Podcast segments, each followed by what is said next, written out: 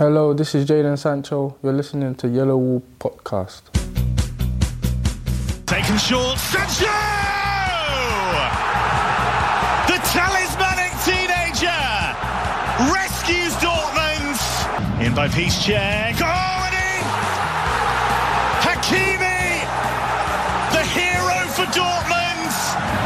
Dortmund are away. It's Jadon Sancho. He's got Alcacer with him. It's Jadon Sancho, Alcacer! Dortmund's penalty box predator shows his quality again.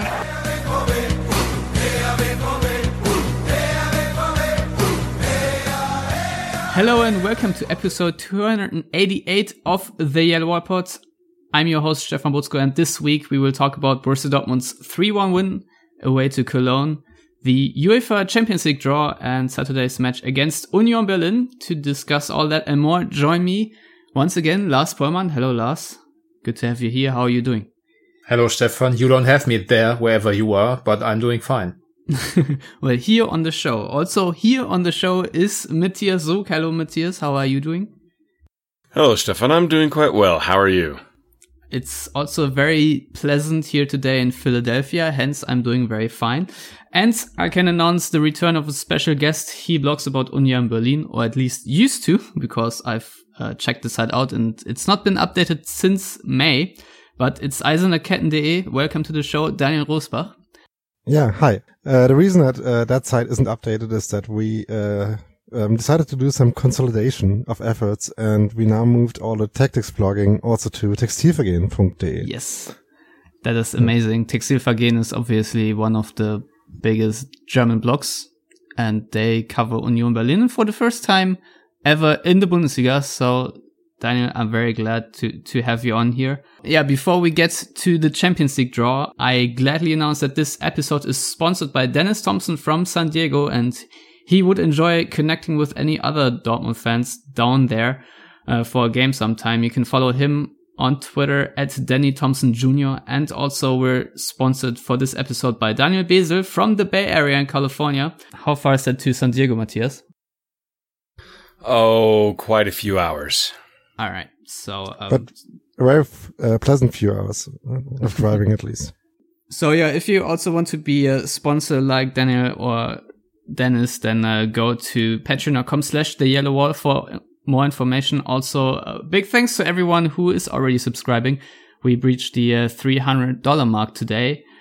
We have uh, put our written content, which includes interviews, features, and news behind the paywall, as some of you have already noticed to make all the reporting feasible, financially feasible for me. So it's just one dollar a month. So go, go, go and subscribe. And uh, the 500 bucks mark is next. I hope so. And a shout out to Rip City in our yellowwallpod.com Bundesliga Fantasy League. Only 32 match days to go until you get the candlelight dinner with Lars Pollmann.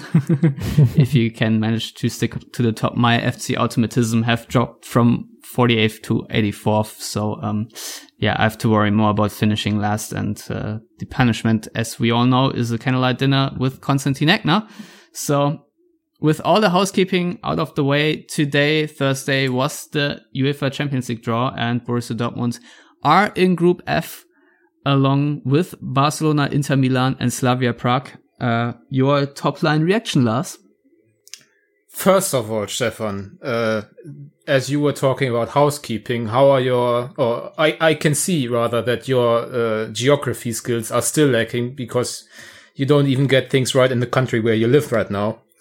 So, I mean, that's, that's disappointing. Um, my, my first reactions to the draw, I was working during the draw and I wouldn't have watched it anyway, just because, you know, I don't need to see names plop out of, uh, mini footballs, uh, so to say. But obviously for me, the, the, the headliner as, uh, Twitter followers will know I am a Inter Milan fan. So playing against them on a personal level sucks just because I, would have liked for them to be uh, on the other side of the draw so I can watch the games, uh, which uh, I guess is now only possible if uh, the UEFA uh, were to schedule the games uh, across from each other, if you like. So that's kind of disappointing for me personally, and, and, also presumably one of those two teams not making it out of the group stage is a bit disappointing. But uh, as a general football fan and you know someone who reports on Dortmund specifically, I think this is close to the perfect draw you can get. Uh, finally no Atletico, no Real Madrid, no Man City. Uh, thank God Arsenal are bad now, so they aren't in the mix. Um, finally, some uh, some change from pot one, if you like. Uh, with Barca, I think we've kind of waited for that uh, draw for the last few years, I would say.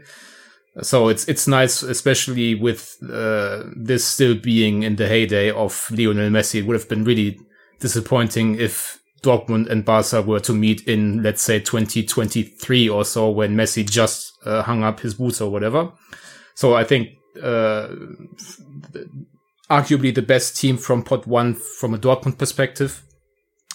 Uh, Inter is obviously a very attractive draw, even if uh, on a personal note, I don't like it very much, but you know, it's a great city, great stadium a huge club, but still one that Dortmund, I think, will be favorites against, even though Antonio Conte is a magician as a head coach and will have them much better than they've been over the last few years. And then, uh, I think pot four teams, seeing as Leipzig weren't available for Dortmund, neither one of those, uh, put too much fear in the hearts of Dortmund fans, I think. And with Prague, uh, you have a very cool city for away fans, for traveling fans and a short trip for the team and uh, presumably somewhere between four and six points. So that's all you hope for from pot four. So ultimately three uh, attractive draws from a number of perspectives uh, and a, a, a, big sporting challenge, but I think Dortmund will be up for the test. Yeah, Matthias, uh, it's the first time Lionel Messi will play at the Westfalenstadion. Uh, I personally are quite disappointed that it happens the year I definitely cannot be there for the game. Um, how um, confident are you that Dortmund will make it out of the group? Oh, you know, I mean, that's hard to say how confident. Uh, I mean, Barcelona and in, Conte's Inter, obviously very, very difficult opposition. I would say personally, they probably have as good a chance as any of them, of any of the three to go through. Confidence wise, I d- I don't know. I, I wouldn't be shocked if they make it through. I wouldn't be shocked if they finish third. So I guess 50 50 for lack of anything better. It's, I, I think any of those three can go through and any of those three obviously can and will finish third. Yeah, Daniel, what's uh, your reaction to the Champions League draw overall? Well, as a neutral, um, I, I was also looking forward to Barcelona playing uh, Dortmund finally, but actually that game, um, even though Messi is still playing, as you said, uh, is coming a few years too late. Would have been really awesome to see hyper pressing um, Dortmund play against uh, like actual Barcelona a few years ago, um, but that will remain a uh, sort of a regret or a missed opportunity of the, the football gods. Um, and now that I actually uh, wouldn't be um, too skeptical about Dortmund's chances because um, if you look back to over the last few years, uh, Barca are quite uh, likely to um, a few points slip here and there, um, which doesn't necessarily mean that they won't go through, but it, uh, I think it is an opportunity for a side like Dortmund to pick up a few points and um, it's not necessarily a, a 12, 9, 6, uh, 0 points group. Yeah, I, I would agree. It's uh, definitely in, a very interesting group, and uh, I'm very much looking forward to it. Um, Borussia Dortmund today was also honored for the Equal Game Award uh, for the club's efforts to fight racism. Um, Borussia Dortmund's uh, campaign is called Borussia Verbindet and uh, is basically a concerted effort to yeah fight against racism, right wing, you know mindsets, anti-Semitism, and all that. Uh, I know they they fund educational trips to the extermination camp uh, to Auschwitz and and fund various other projects that uh, yeah basically follow the same efforts. And uh, I, I think this this whole campaign started in 2013. Um, when uh, the uh, fan stewards, let's call them that, Jens Volker and Thilo Danielsmeyer back then were uh, attacked by right wing extremists on a trip to Shakhtar Donetsk. And, uh, I mean, it wasn't the first, uh, effort by Dortmund to, to fight, uh, fascism and, and right wing extremism. But, yeah, this is, certainly more, uh, concerted now. And obviously living in Dortmund or have lived in Dortmund, I can say it's also very much needed. Um, everyone, uh, who lives there definitely knows the uh, suburb Dortmund Dorstfeld, which is uh, in the entire Ruhr area, a bit of a Nazi hub. So um, there there needs to be much more work to be done, and it's nice that UEFA appreciates that. Um, I will, yeah, not further comment on UEFA's efforts to combat racism overall because um, that will be a, a, very long and disappointing show. So um, yeah, just uh, nice for Dortmund to to get that honor. I think it was the first or second time this this award was given out. So um, yeah, Hans Joachim Watzke received the award today, and yeah, that's all about the the Champions League and um, the draw in Monaco today. So we can now move over to the match in Köln on Friday night. Borussia Dortmund with a very late 3-1 win to maintain number one spot in the Bundesliga. Um, but I think we really have to talk a little bit here about the first half, which was, as we say in German, grottenschlecht by Borussia Dortmund. Lars, where do we begin?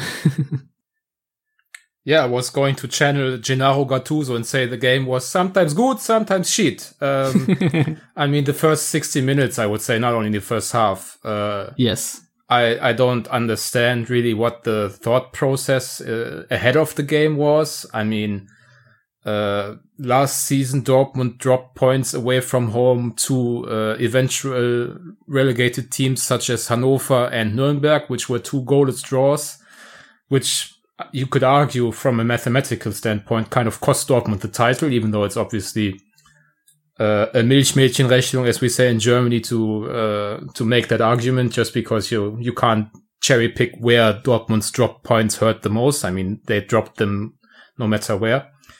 Um, so for me, I kind of expected them to learn from that harrowing experience of last season and go into these games with a smarter uh, approach, a an approach that might be conducive to actually winning the game from the outset and not having to uh, wrestle it from Cologne's hands in the third uh, in the, in the final third. But you know, I guess I made my plans without one Lucien Favre uh, and his conservative mind, uh, and and also obviously the team itself because uh, no matter how the coach sets you up, you are still allowed to make adjustments yourself and play better, which, you know, just didn't really happen in comparison to the games I mentioned earlier. So, um, they, they kind of let Cologne do their thing instead of imposing themselves, which, you know, is surprising considering how strong Dortmund looked for most part, at least against Augsburg and how positive their start of the season has been and, and how positive the atmosphere around the club in general is at the moment. So um, I'm not really sure just what the, as I said, thought process before the game was and, and how they envisioned the game against Cologne to go in their favor with the, the setup they, they used at the start of the game. So, I mean, for all the credit that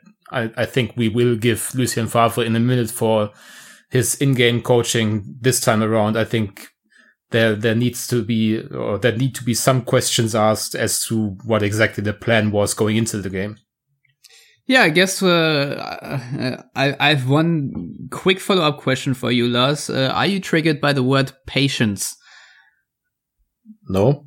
Okay, because Dortmund players after the game in Favre, they they always underscore how how much patience they need in their build up and whatnot. And yeah, uh, but well, they that kind of annoys me in, in that context because they, they didn't win because of patience. They, they won because they completely changed what they did uh, halfway or roughly halfway through the second half because nothing worked.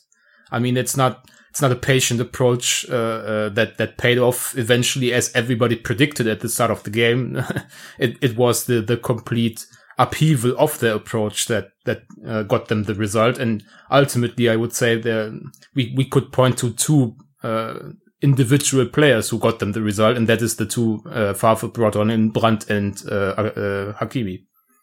Yeah, we can add Sancho to that. Um, uh, Daniel, I, will go to you next because I, I think you have sympathies for Dortmund. I'm sure that you consider Cologne as one of your main rivals for, uh, you know, life for another year in the, in the Bundesliga. So, um, where do you think things went wrong for Dortmund in the first half? Um,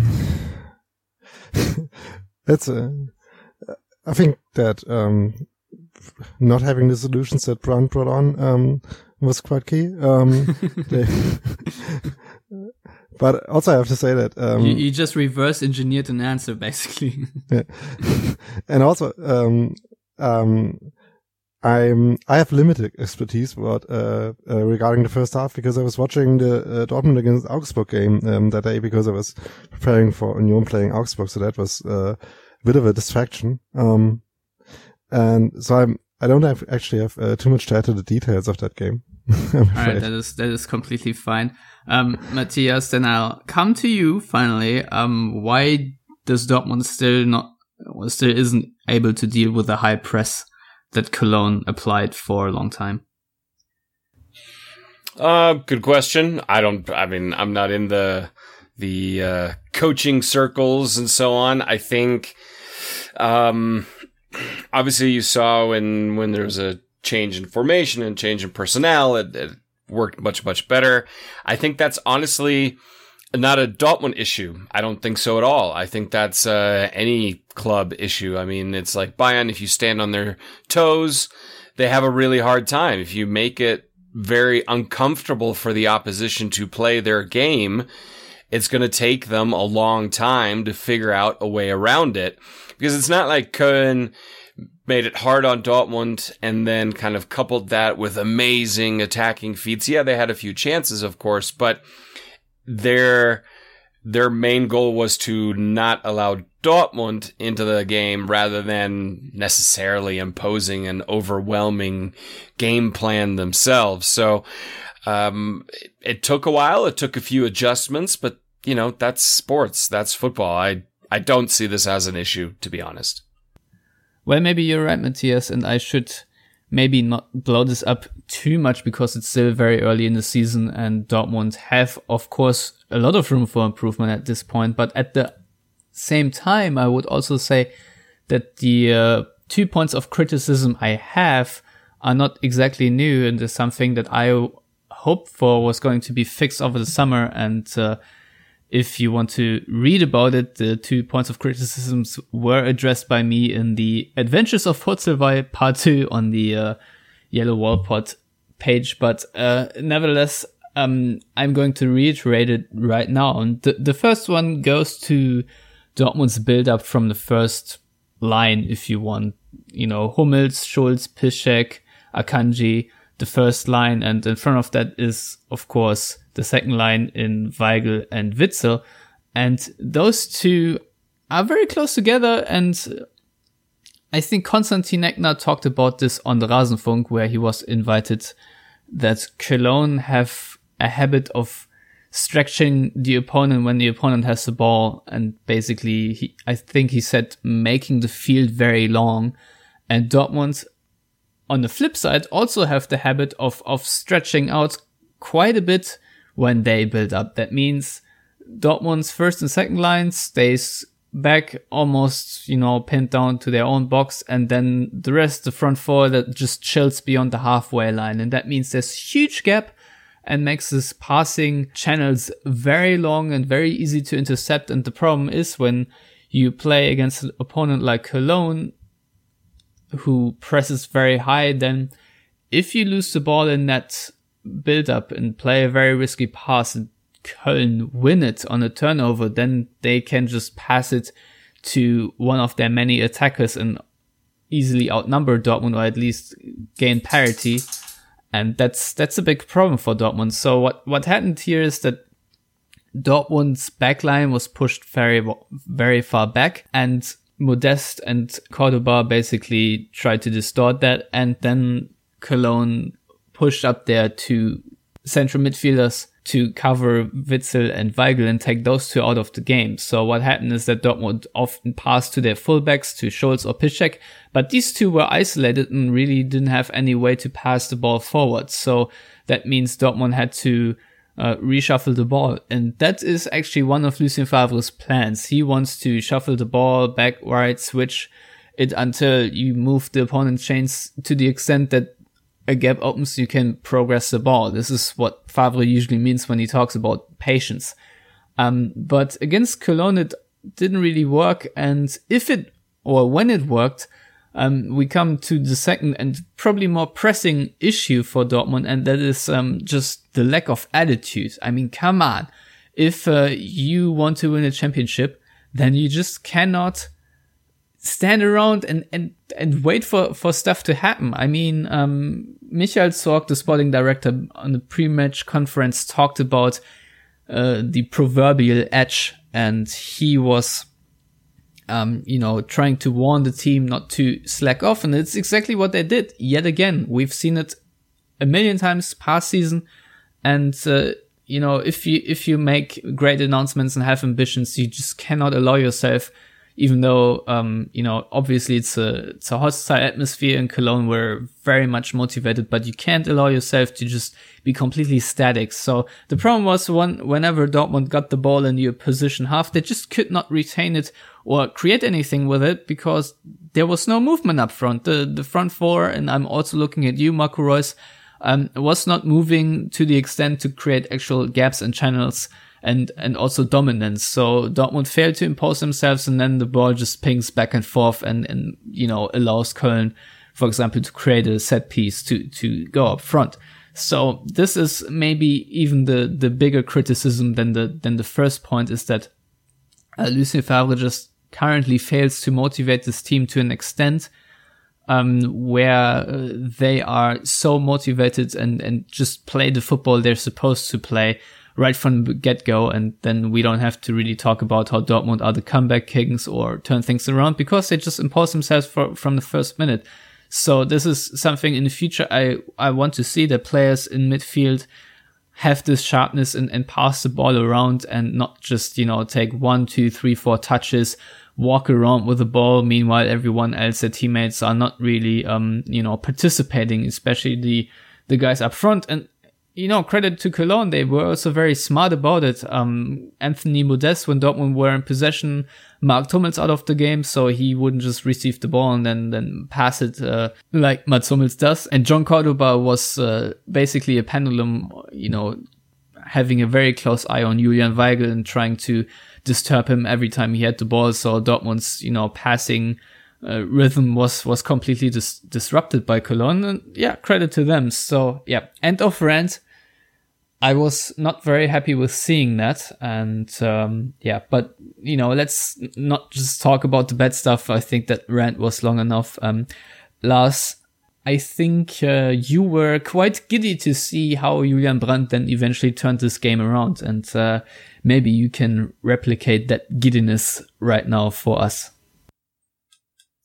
Yes, uh, me and my trademark giddiness on this podcast. yes, a a winning combination if there ever was one. Um, yeah, I mean, obviously I can't because it was uh, you know heat of the moment stuff, but I think we've established over a number of episodes uh, during the summer and even late last season when the rumors about Brandt joining Dortmund really heated up. Um, how he would improve the team tremendously, even if perhaps he wouldn't have, you know, the, the gaudiest numbers himself, uh, because of his football IQ, his intelligence, his, his uh, innate sense of uh, time and space on the pitch, uh, his movement skills, his technical abilities. I mean, he, he basically proved us all fairly right in this game because he completely changed the complexion of uh, a game in, I think, 28 minutes of regular time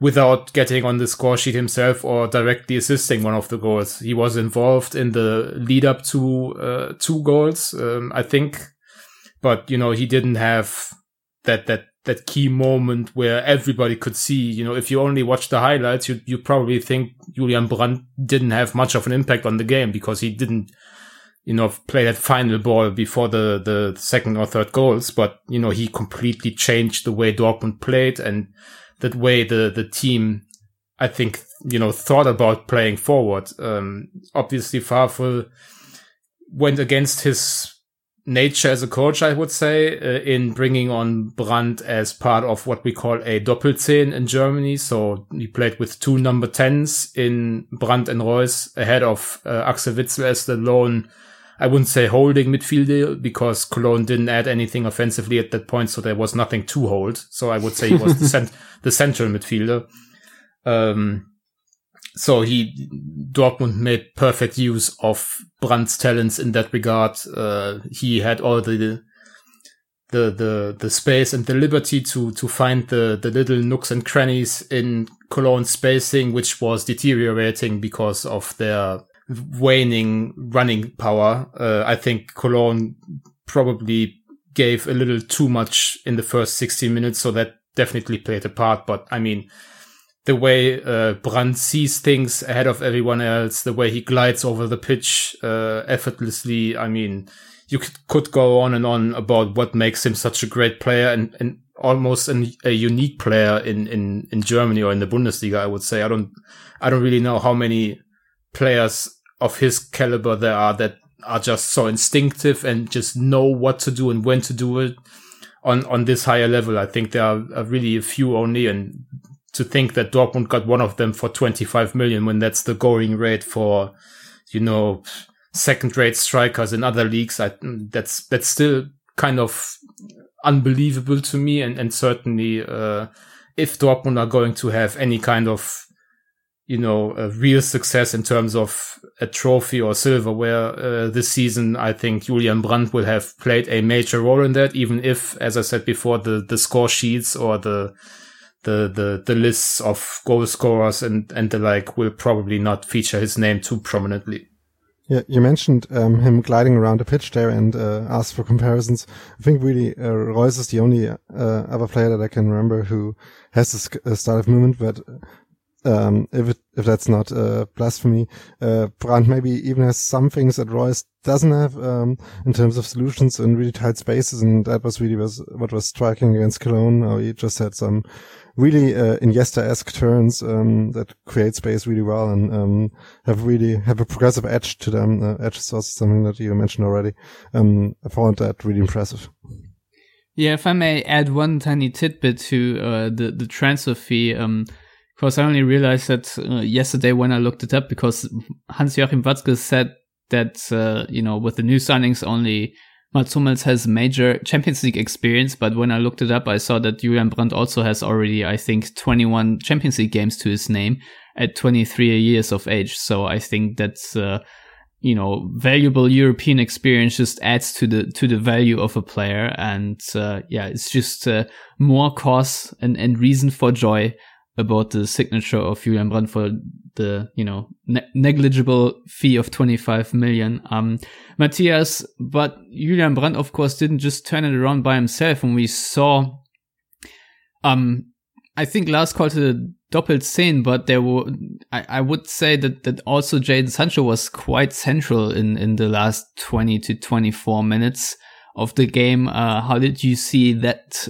triangle of skill uh, work out well, obviously, it worked out very, very well. Uh, with Brandt coming on, all of a sudden there was significantly more movement, which created space for everybody else to start shining as well. It wasn't just a matter of get Reus the ball, get Sancho the ball, and see what they can do. Uh, it was significantly improved team play. The dynamic of everyone's movement got better simply because there was more space. Um, because Köln couldn't, were, were forced to get out of their um, very um, disciplined shape, and so that that allowed others to shine. And I think that's that's that create creative spark that you can see when you have a true playmaker come centrally uh, versus the more static Witsel Weigl combo in that sense. Yeah, were, were you happy that Dortmund equalized on a set piece after conceding from yet another one? Uh, yeah, and and as far as you know, conceding on a set piece, um, I've been from obviously we only have really a couple of matches to go by. Uh, Dortmund's overall strength at corners, at defending corners, looks significantly better than it was last season. More strength. Uh, the clearances are more determined. Let's put it that way. Um, I'm not nervous. Occasionally you'll concede from a corner and that happened. It was, it was pretty good corner routine overall. And, um, I, it's not, I don't compare this to the epidemic of corners conceded last season. We'll kind of see how the rest of the season plays out before I think we can really make a judgment there. Yeah, I mean, we that, that remains to be seen because I don't think that Dortmund really changed their zonal marking in, in the box too too much, and uh, putting Lukas Piszczek on, on on the first post is is something that could make them vulnerable in exactly the way you, you saw against Cologne. Yeah, but the, you forget one key component. They've added Mats Hummels, who's extremely good at both attacking and defending set pieces. That makes a world of difference. I mean, I think about the number of corners last season where whoever Akanji was paired with screwed up. Um, I don't really foresee that happening much. Yeah, there's still some vulnerabilities to the zonal marking scheme, but there's also vulnerabilities to the straight up man marking system. I think having Mats Hummels in there makes a huge difference both in attacking and defending uh, set pieces. Yeah, I would agree with that. Uh, Lars, uh, do you have a comment to Dortmund set piece defending? Do you think this was just a quote unquote blip, or do you think there is further cause for worry? I mean, I would say the goal was indefensible uh, because the goal scorer Dominick Drexler is from my hometown Bonn. Uh, actually, there, there there is a slight chance uh, that I played against him as like a twelve year old because he played at a smaller local club uh, until. Uh, I think 13 years of age, so there, there's a slight chance I played against him, and obviously he, he would have learned from me how to steal yourself away at the second post. Uh, that Of was, course. also also my signature move as a 12 year old fat guy. um, so uh, not, obviously, I mean, the the losing the header at the first post or towards the first post that can happen. I mean, that as Matthias said, you will concede some goals from from set pieces. I mean, that's that, that's the nature of the game. The problem here was uh, not you know losing the the headed duel. It was Nico Schulz just falling asleep at the wheel and forgetting about uh, his responsibility at the second post. So I mean that will also happen eventually, but. Uh, in this case, it was extremely preventable, as was, I think, if I'm not mistaken, the corner in itself. So, uh, on a more general note, I would concur with Matthias that the inclusion of Mats Hummels has made a tremendous amount of difference, uh, just because he's uh, so good in the air, but also because he's so calm. And I think that that has already had some uh, effect on you know his teammates, but it's still not going to be a massive strong suit for a team that severely lacks, you know, um the the athletic qualities you need to defend set pieces sometimes, especially against really good teams or you know the the the teams that will come with like two strikers like Cologne did. I mean, there there's going to be a, a numerical disadvantage with uh, players who are big and tall in in many games Dortmund play. So that's something you know they they probably have to just uh,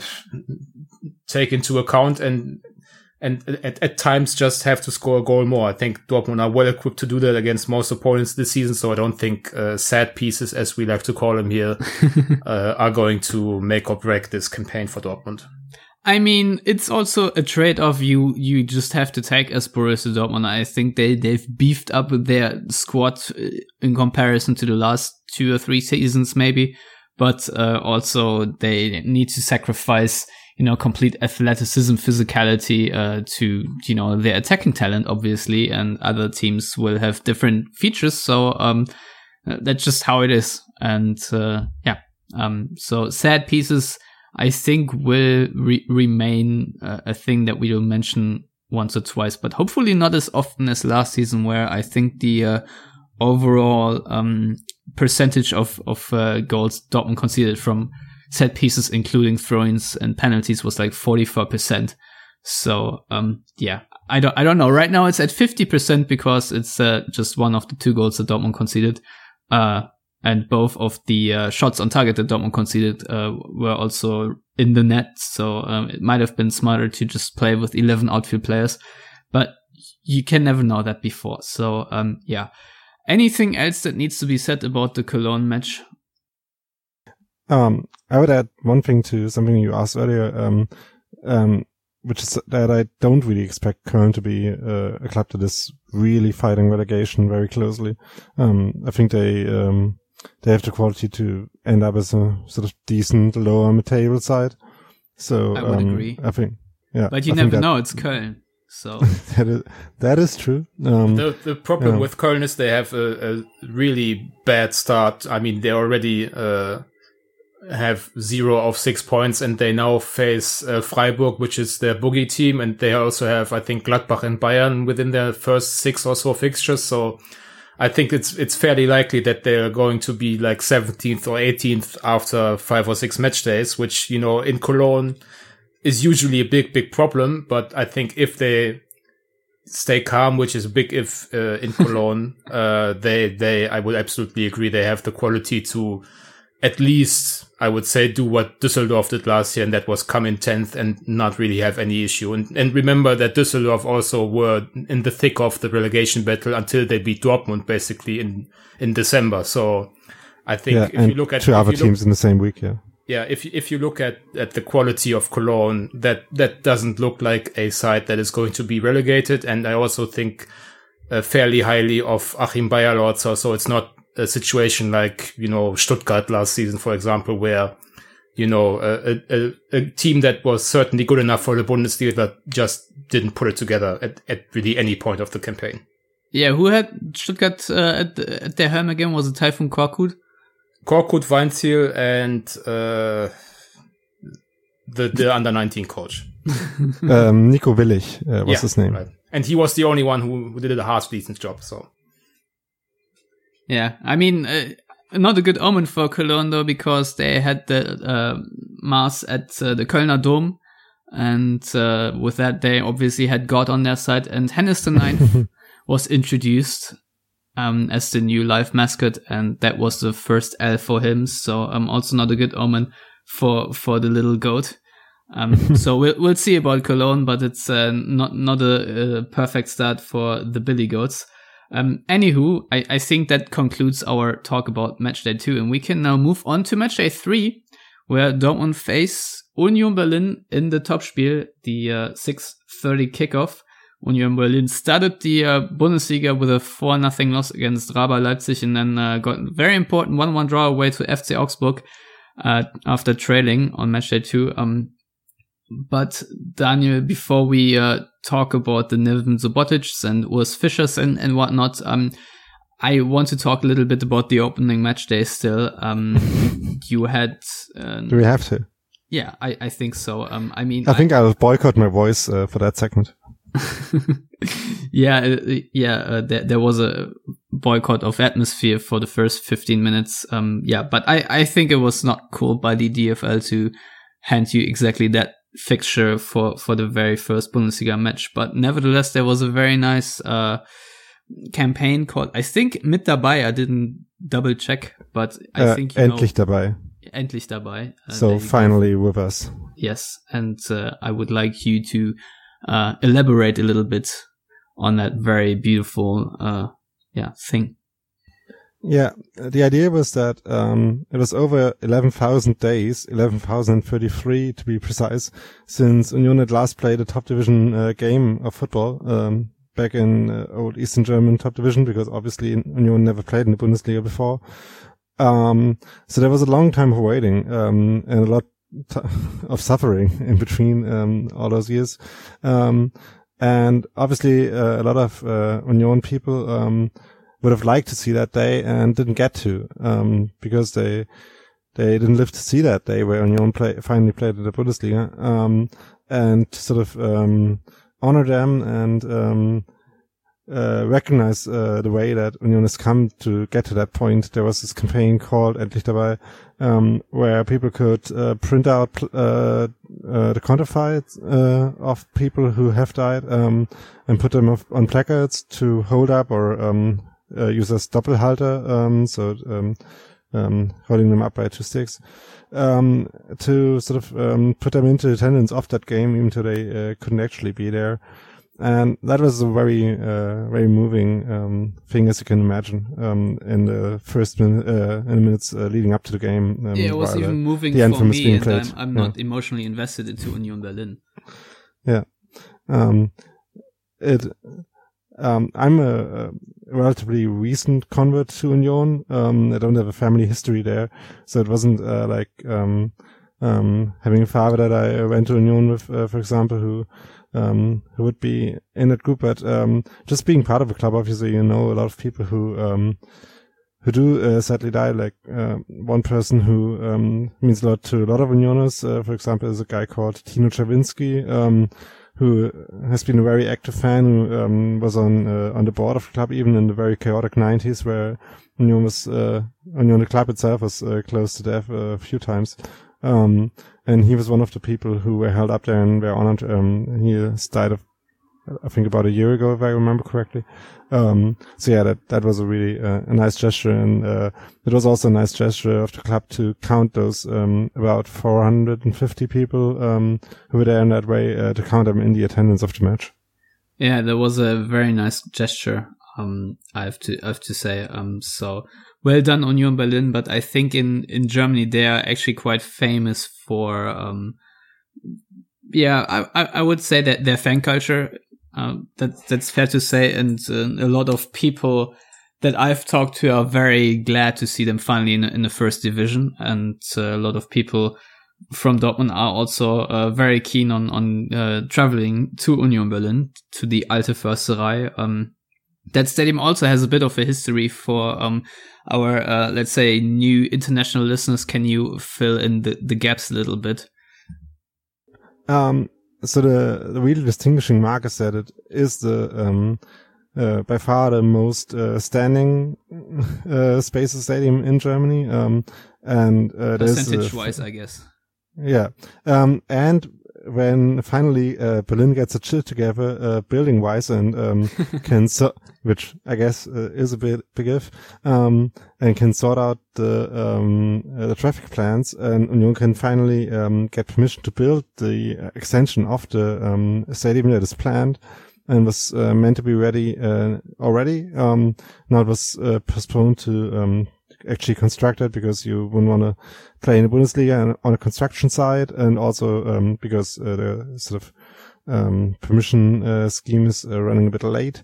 Um, but if that is completed and um, goes from uh, 22,000 capacity to 37,000, then it will actually be the largest standing stadium in Germany, period, because it will then have uh, by a few hundred uh, standing spaces uh, uh, more of the um, of them than the uh, Westfalenstadion, which I'm very much looking forward to.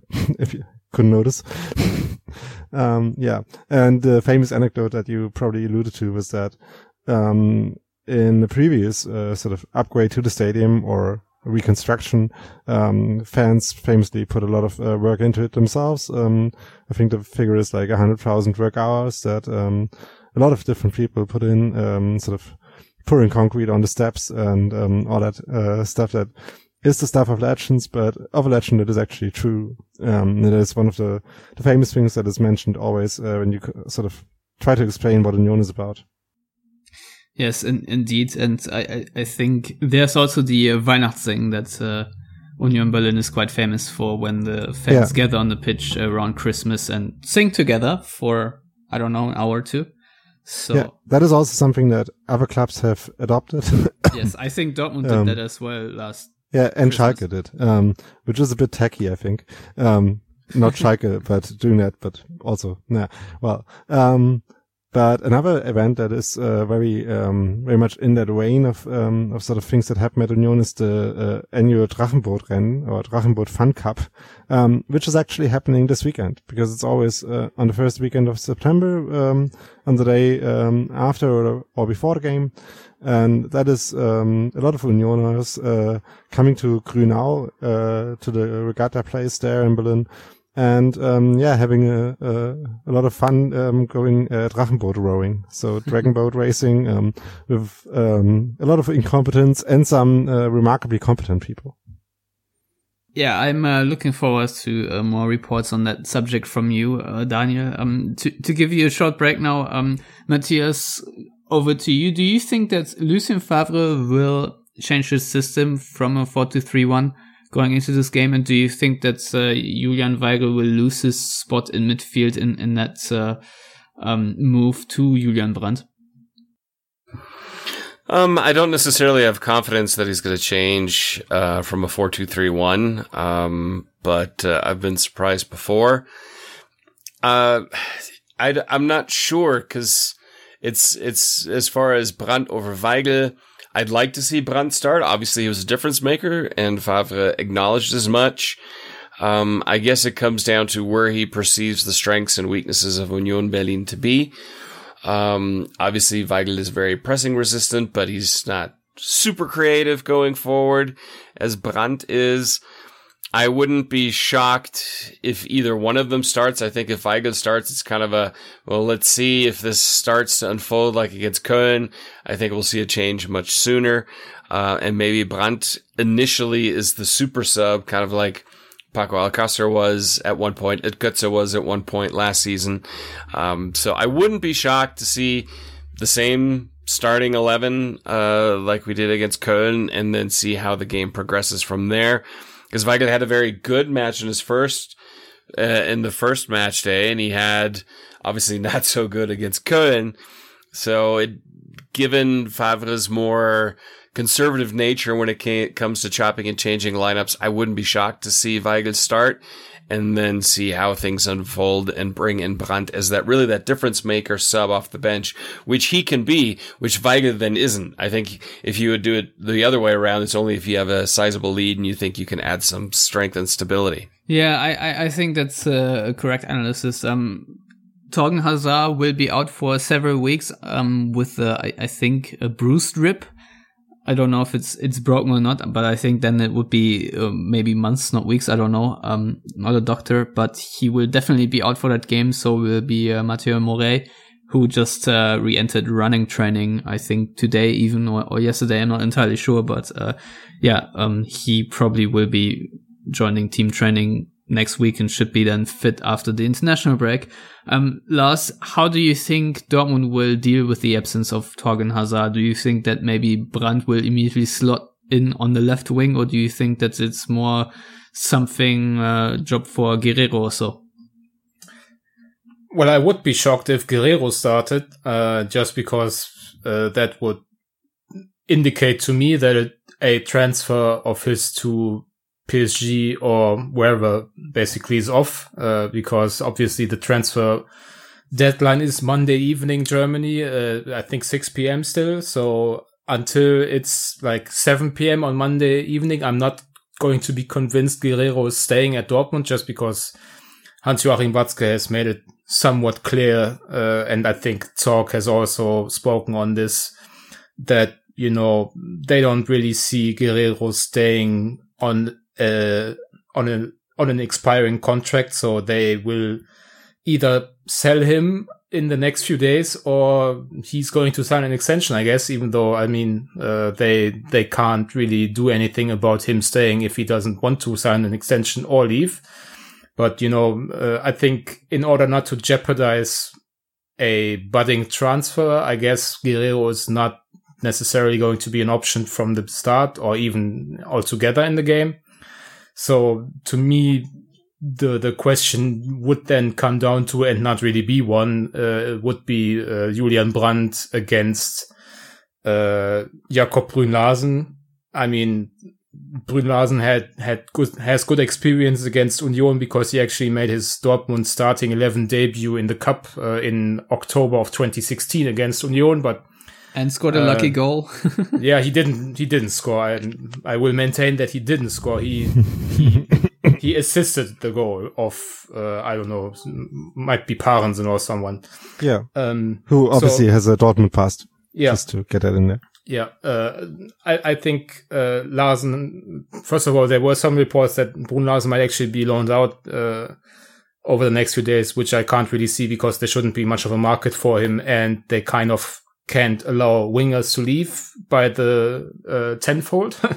so um, yeah, I think uh, it's going to be Brandt, our or, or my and Konstantin. I think's uh, long-standing theory on this podcast, uh, podcast at least, is that Brandt is going to see a majority of his playing time as the de facto left winger, but you know, obviously he's going to move inside, uh, as we've established on this very show. You know, a, a his, central left winger, yes. Yeah, his his qualities lie, you know, in the half space or as the number ten. So uh, he and Nico Schulz, uh, that should be a good pair on the left. So I think that's the most likely uh, way out against Union. But I, I would put like a a small chance for a, a, very much a surprise from Favre, which would be Brandt instead of Weigl in a 4-3-3 with uh, Achraf Hakimi as the left winger. Um, I think Favre has toyed with the idea of using Hakimi as an attacking player. Uh, his mindset is very much going forward, as we also saw against Cologne. I think he adds so much dynamism that you know, he, he always is a candidate to start games, but I don't think uh, at the start of the season you want to tamper too much with your back line. Also because they haven't been, you know, 100% stable. So I think if, if Favre looks at, at this and, and goes, I want to include Brandt and Hakimi, how do I do that? I wouldn't be, you know, super shocked if uh, Brandt were to replace uh, Weigl and Hakimi played in a more advanced role than usual, but I think with Favre, it's always smart uh, to to bet on the more obvious solution, and that would be to just bring in Brandt for Hazard and you know maybe figure things out if things don't go Dortmund's way after 60 minutes again. Yeah, that's correct. And uh, I personally actually would prefer, if you put Hakimi on the left wing, I would uh, prefer him over Brun Larsen on that position right now um, just because I, I, think he can do way more damage than Brun Larsen uh, right now. Just the dynamism uh, alone. He's also also he's just a much much better player. So I mean, yes. Why that, why make it more too. complicated than it is? Yeah, fair fair enough. Um, Matthias, how uh, do you see Dortmund setting up then finally?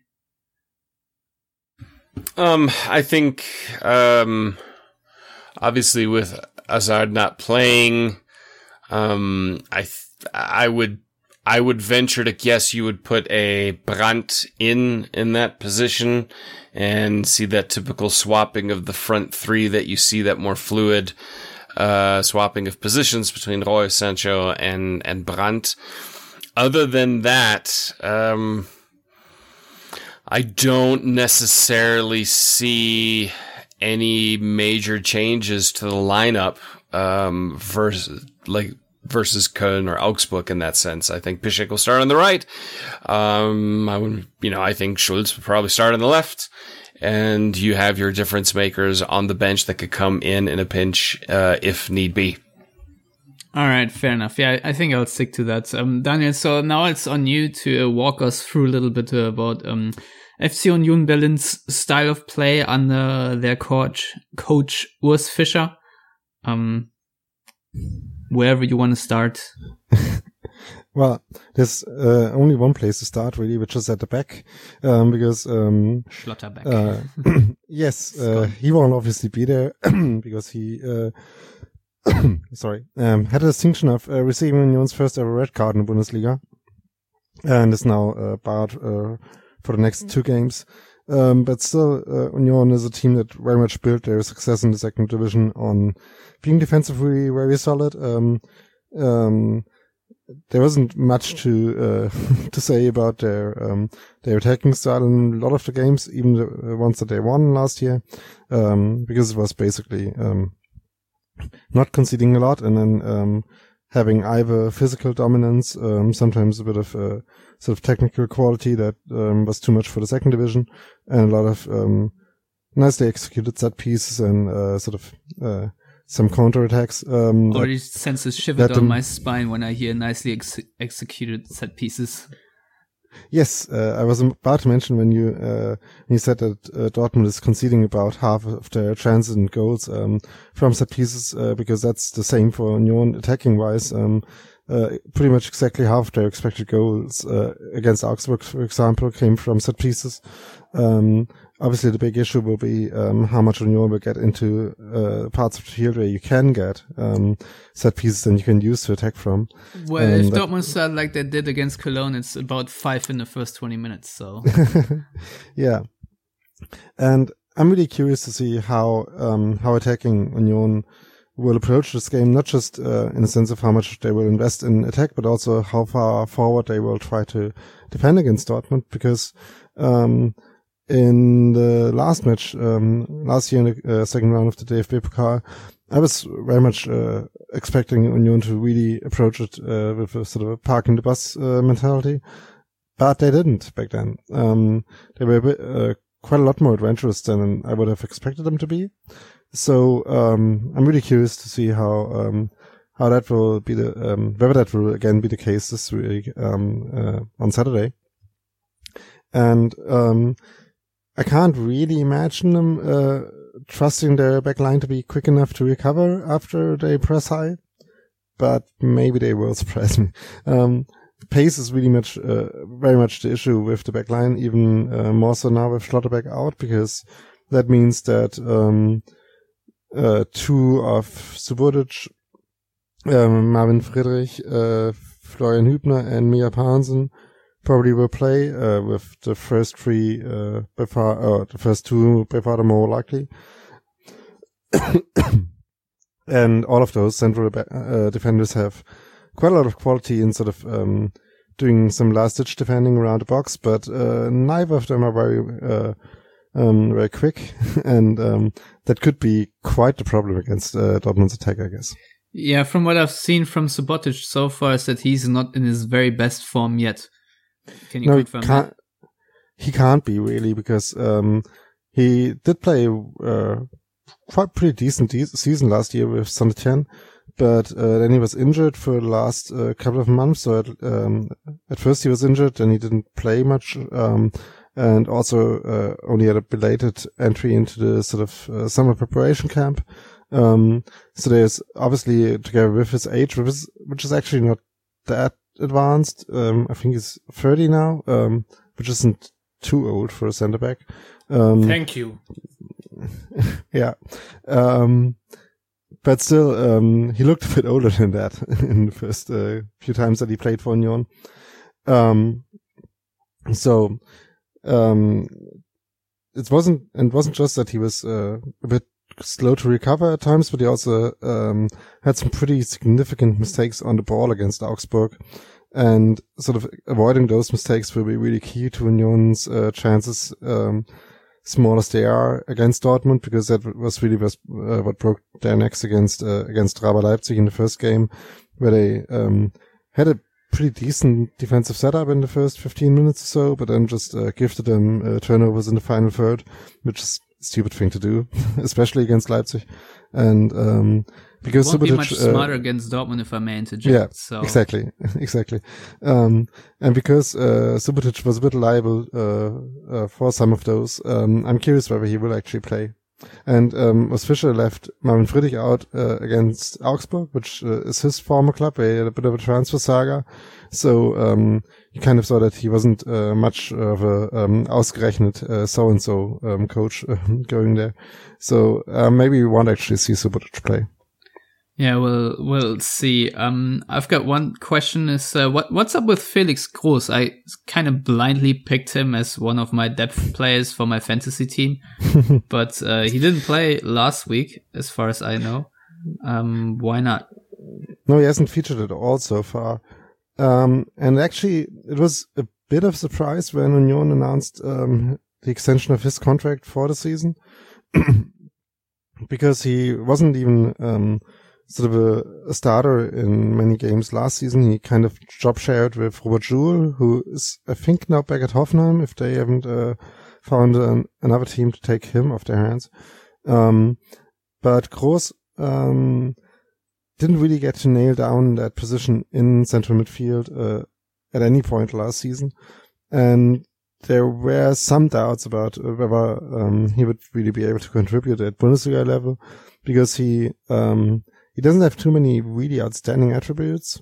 Um, he's not particularly quick at Bundesliga level. He has decent technique, but not outstanding. Um, he has uh, all right anticipation and um, has has had some good pressing performances, but also some sort of not so great ones.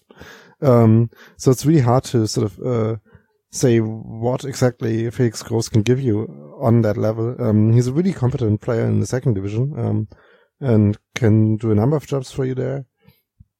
But it wasn't quite obvious um, in what role Union could need uh, need and use him in the Bundesliga.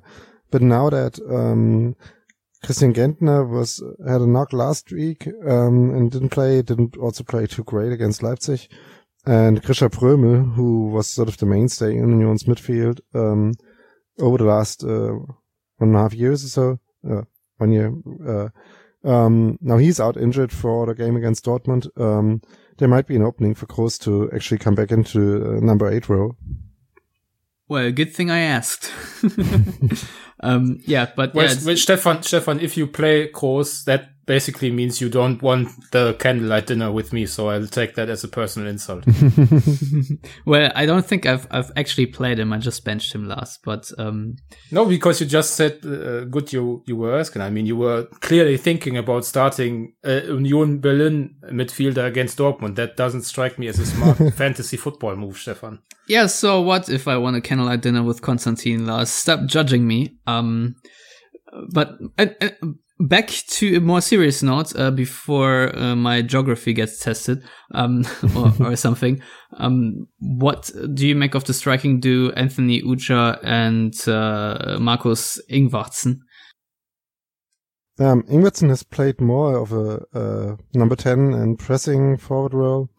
Um, I think Ujah um, will be quite important for this Union side because he has a speed of uh, movement and of thought and of technique that really none of the other striking options for Union have to the same degree. Um, it was visible that he um, needed to find some either unselfishness or um, understanding and um, sort of um, yeah, getting used to uh, his uh, his fellow players in that Union side. Um, there were a few moves where he did, seemed a bit out of sync with them. Um, so it's not unlikely that those two will again start, even though uh, Sebastian Andersson and Sebastian Polter, the other two strikers, combined for the first goal last week, uh, the first goal of Union's Bundesliga history. Um, but Ujah um, is just a bit better in in a few respects. Um, so um, and because Union will not create a huge amount of chances at all this season, and especially against Dortmund, they will rely on some clinical finishing and the quality that Ujah has in a, a proven goal scoring ability, which is a horrible phrase, which um, I always get annoyed by uh, when people use it. So I, am not quite sure why I just did, but um, that's the feeling that uh, that you get from Ujah um, playing on that level and in that Union side. That he that is what he brings to the to the um, um, to the team, and um, so I think he will be a central figure, even though uh, Sebastian Andersson and Sebastian Polter also um, made a good case for uh, playing at least some minutes.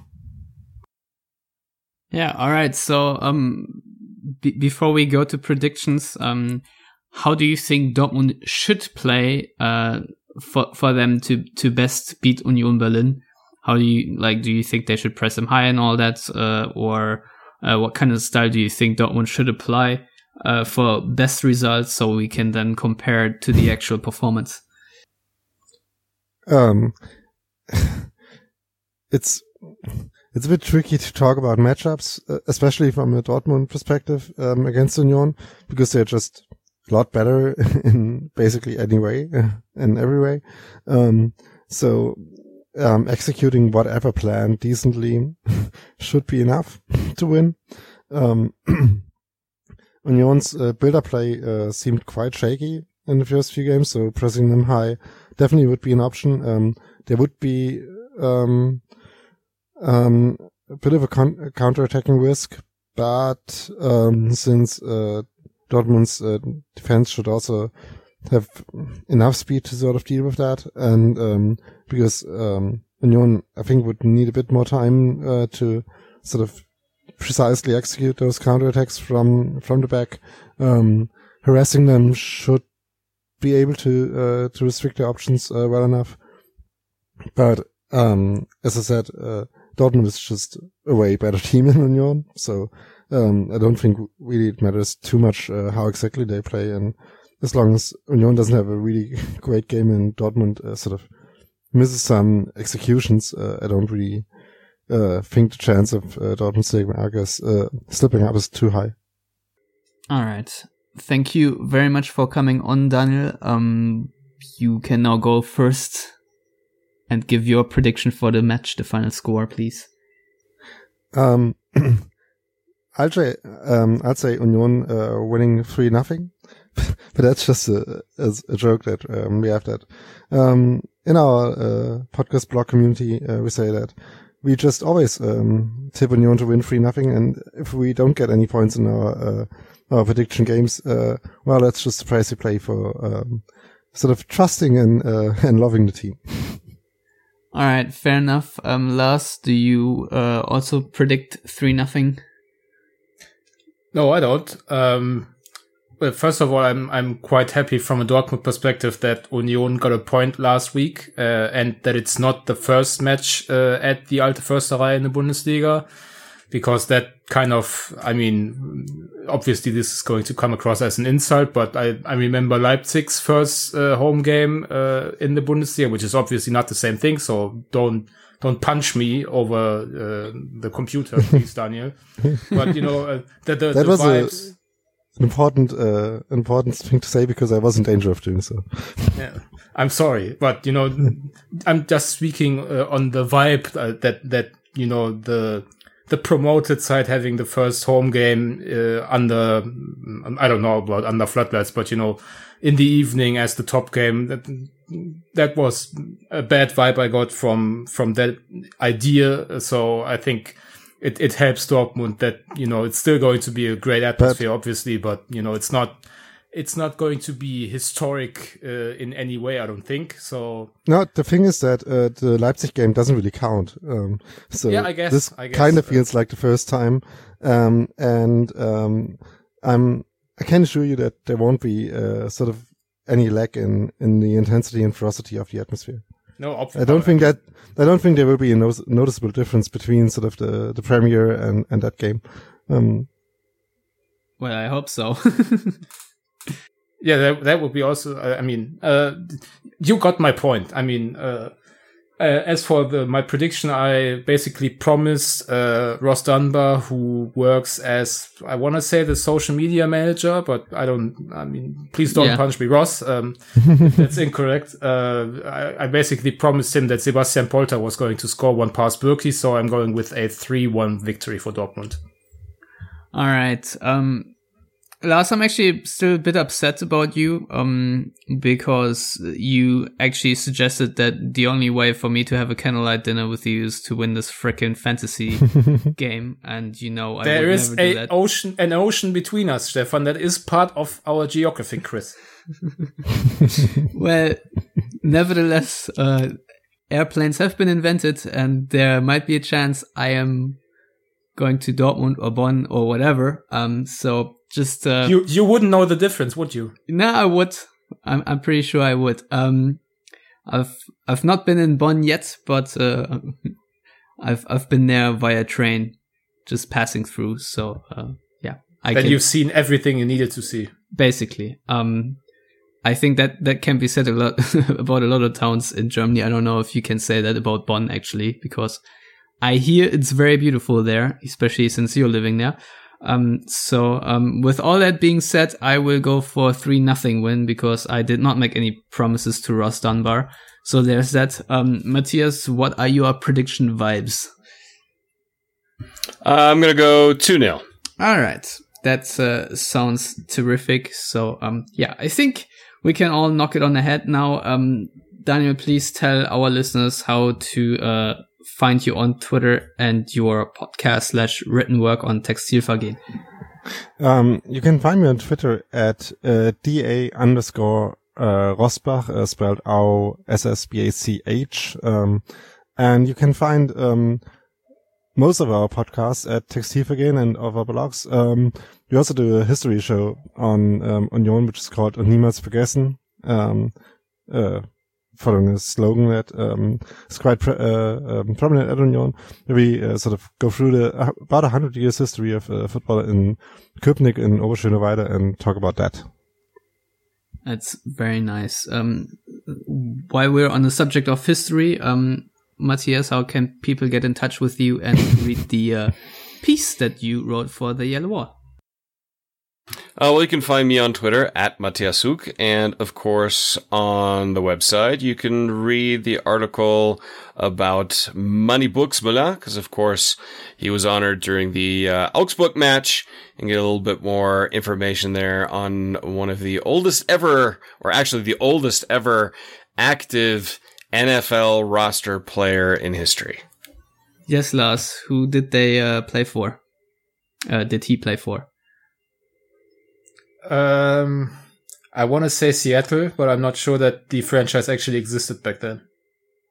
Well, the uh, the Seahawks started in the late seventies, so at that at that point he was still playing for Dortmund, but actually he was playing in NFL Europe. So it's kind of a, uh, a an entrapment question there. He was playing for the the Rhein Fire um, in the uh, late mid to late nineties. Yeah, that's Düsseldorf. That doesn't count. All right. So, Lars, how can people uh, get in touch with you? Uh, if you're female, you can set up uh, candlelight dinners with me without the fantasy game at Lars Pollmann. All right. Uh, I I'm uh, sure you will get a big reaction to that. So um, yeah, you can get in touch with me. Please uh, no scheduling of candlelight dinners from uh, any sex. So um, just so you know, um, but you can find me at Stefan Buczko. If you want to get in touch with all of us, please do that at Yellow Wall Pod is our Twitter handle and our Facebook handle. If you want to subscribe to our show, um, attention, I have added to our uh, feeds. Not only can you subscribe to our SoundCloud, iTunes, and Stitcher Radio now, uh, but also you will find us on uh, Google Play Music, and we now also have a YouTube channel. I can't name a name of that channel yet because we need 100 subscribers first to uh yeah enter that. But uh, please go there and subscribe so i can in the future name a url to meet youtube's pesky conditions there. Um so yeah please do that. And if you subscribe via itunes also uh, please drop us a, a nice little rating. And of course if you want to become a patron and read our written content go to patreon.com slash the yellow wall and subscribe for one dollar or directly to theyellowwall.net where you find everything you need to know about us. So, um, yeah, I would say until next week, as always, everyone out there, thank you for listening and goodbye.